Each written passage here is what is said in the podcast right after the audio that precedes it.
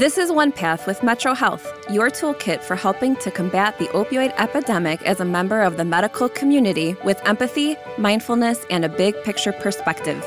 I am Libby Palaya, educator within Metro Health's Department of Opioid Safety. Thanks for joining us.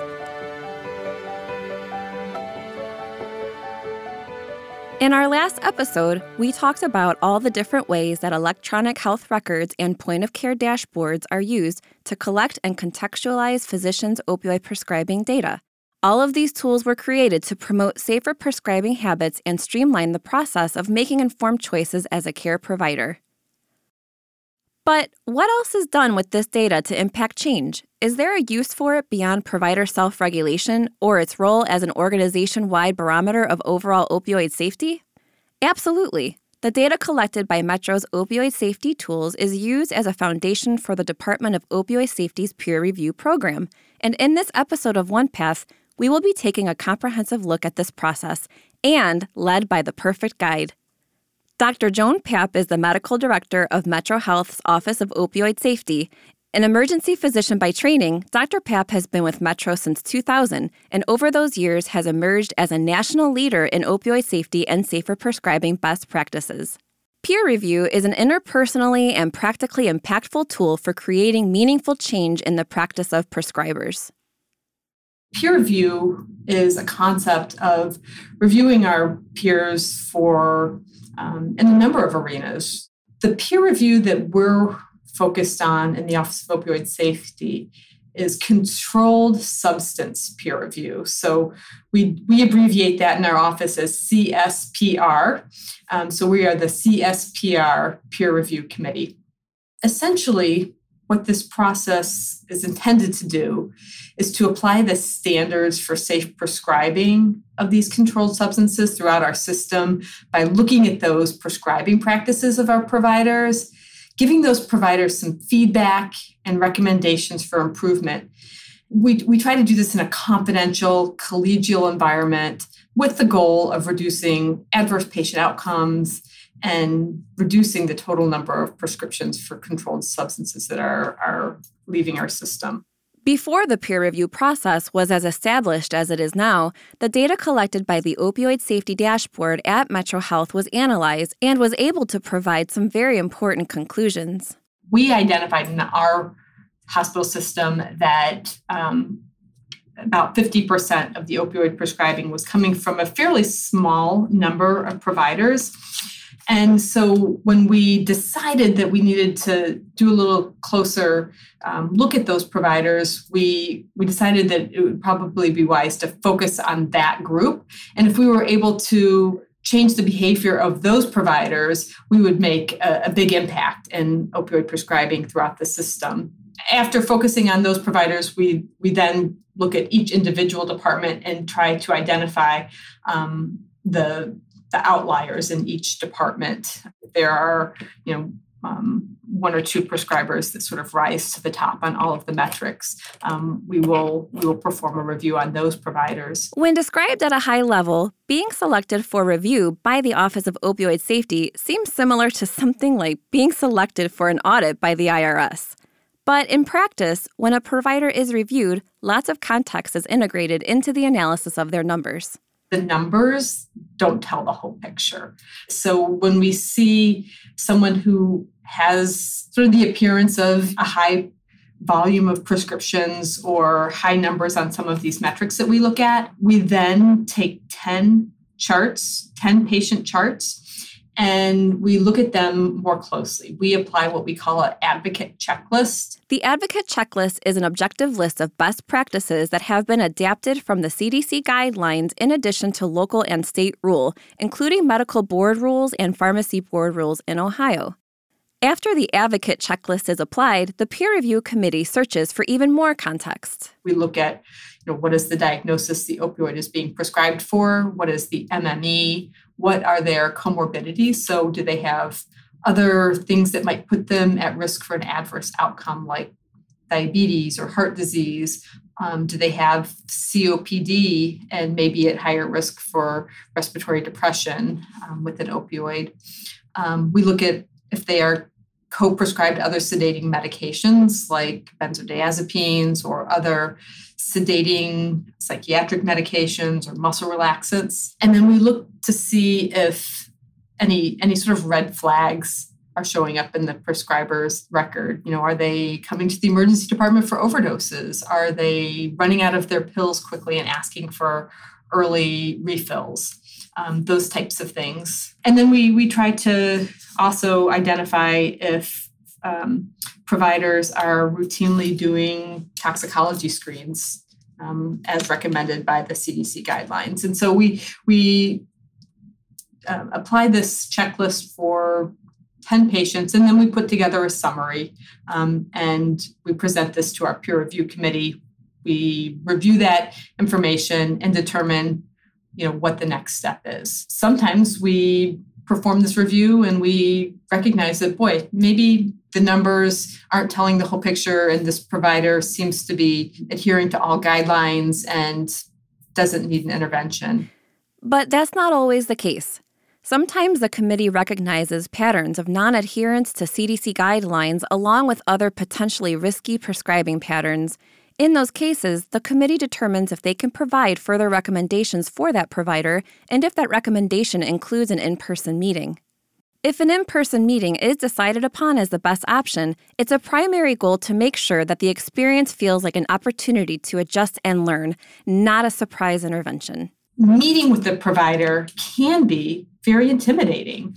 And providers often can feel, um, if it's done in a non constructive way, that they're sort of um, they're being called into question. Their practice is being called into question. They they can feel like their backs up against the wall. And so we really try to be very thoughtful in the way we approach our feedback. We try to do that and, as non-confrontational of a way as possible um, we try to make sure that they have an advocate in the room. So, on our peer review committee, we have a multidisciplinary team. So, we have emergency physicians, we have primary care physicians, we have surgeons, we have a psychiatrist and addiction specialist.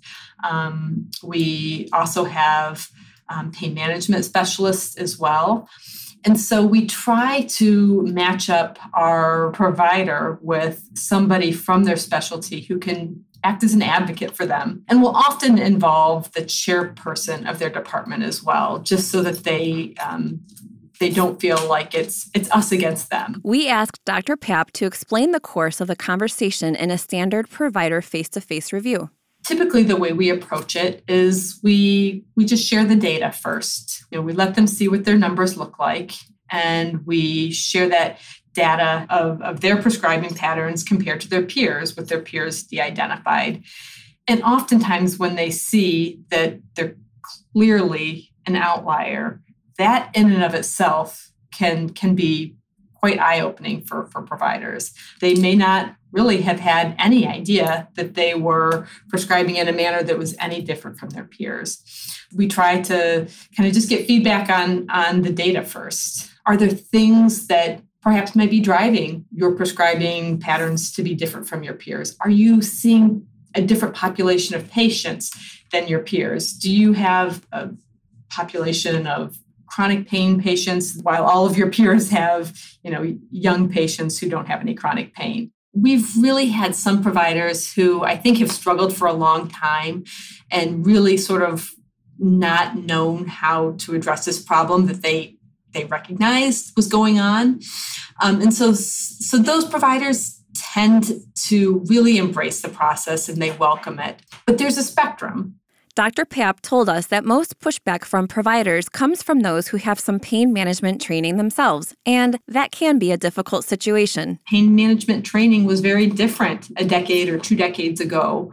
Opioids were uh, really the mainstay of treatment for chronic pain for, for many years.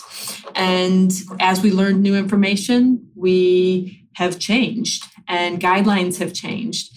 And so it can feel um, it can feel very intimidating, I think, and and frustrating to have um, our group provide feedback to those providers because they sort of see themselves as the experts. I think it's vital to have a advocate in the room, um, somebody who understands the process and can advocate for that provider and work with that provider to stay compliant with guidelines and get them on a uh, a little bit safer path for their patients. So, once this difficult topic has been broached, what's next? What recommendations or resources are provided to create positive change? The committee starts with the review of the CDC guidelines around opioid prescribing. We kind of walk through the summary of their prescribing and share with them this is uh, how your prescribing fits into the guidelines for, that the CDC recommends, and or um, how your prescribing is compared to state medical board and pharmacy board rules.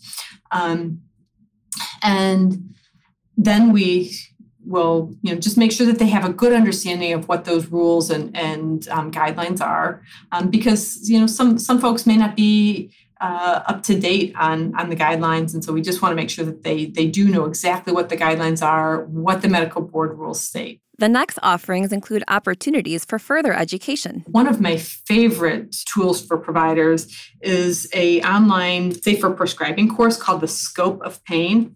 And I have no investment in, in this group, but I, I, think they're really wonderful. It's um, a free online program. Um, and it's basically a couple of hour CME course where you can review best practice um, for safer prescribing. And again, it's free. And so we recommend that to all of our providers who are going through the peer review process. We also will offer to pay for them to attend a Case Western Reserve um, intense safer prescribing course um, that lasts about three days. I, think it costs a few hundred dollars, and our office foots the bill for it.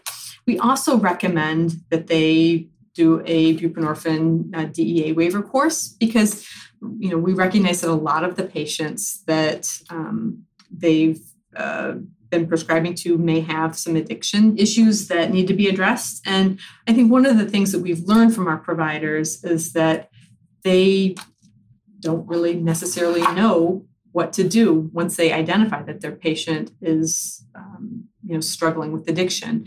And so giving them that tool that extra tool um, and training on how to care for a patient with addiction and how to prescribe buprenorphine for medication assisted treatment can really um, add another tool in their toolbox when they're prescribing to a patient and, um, and they recognize that an addiction is present. Lastly, a pain management pharmacist is available to work with providers. We have hired a pain management pharmacist who will work with our providers, um, review, do a chart review, look at the um, prescriptions for opioids as well as um, other medications that the patient may be on, and provide feedback um, and make recommendations for weaning the opioids. While the peer review process is, by definition, a process created for shaping provider behavior at its core, troubling information about patients can also present itself during this process. I'm sure you can imagine when we're doing this process and we're doing these uh, patient chart reviews, we often identify patients who may be at immediate risk. That may be because they're either on a very high dose of an opioid, they may be on a high dose of an opioid plus a benzodiazepine. Sometimes we identify on a tox screen there is illicit substances that um, have not been addressed. So, those patients, we really want to um, work with the provider to get that patient either weaned off of the opioid or into some addiction treatment. And the parallel process that you know collaborates with our peer review is our controlled substance um, case manager. And so we have a utilization review nurse who sort of does all of the peer reviews. And when she identifies a patient who looks like you know they, they might need a referral or some other intervention she will hand that patient off to our case manager.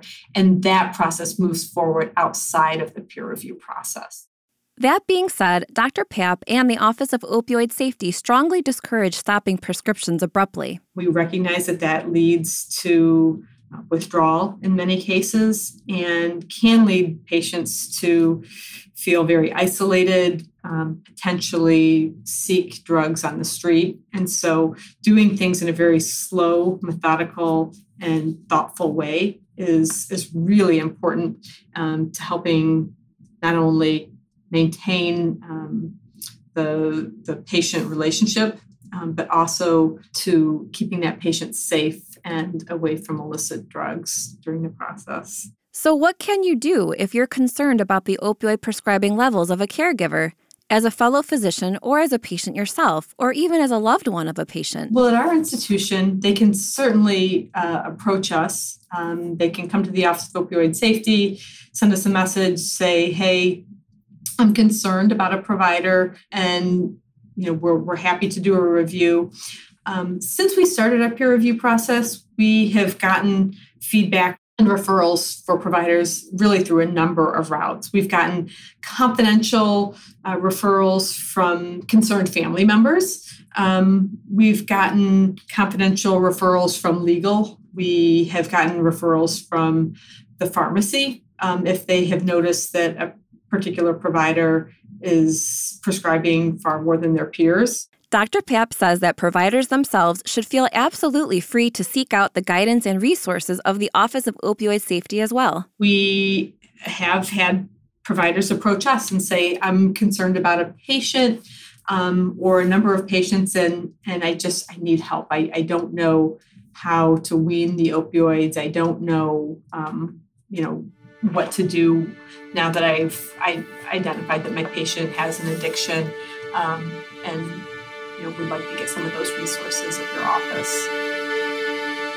Next time on One Path. Oftentimes, these patients have chronic pain. They have been on opioids for a long, long time. You know, if it's not broke, why fix it? Or why change it? It's working for me. We talked to pharmacists Amanda Benedetti and Dr. Mike Harrington about pain management and the role of the pharmacist. One Path with Metro Health is a production of Evergreen Podcasts, produced, written, and engineered by Hannah Ray Leach and mixed by Sean Rule Hoffman. Special thanks to Mike Tobin, Carolyn Tabayan, Joan Papp, Joya Riff, and the entire Department of Opioid Safety in making this show possible. You can learn more about OnePath, access opioid safety resources, and get connected with our team at onepathpodcast.com. Thanks for joining us.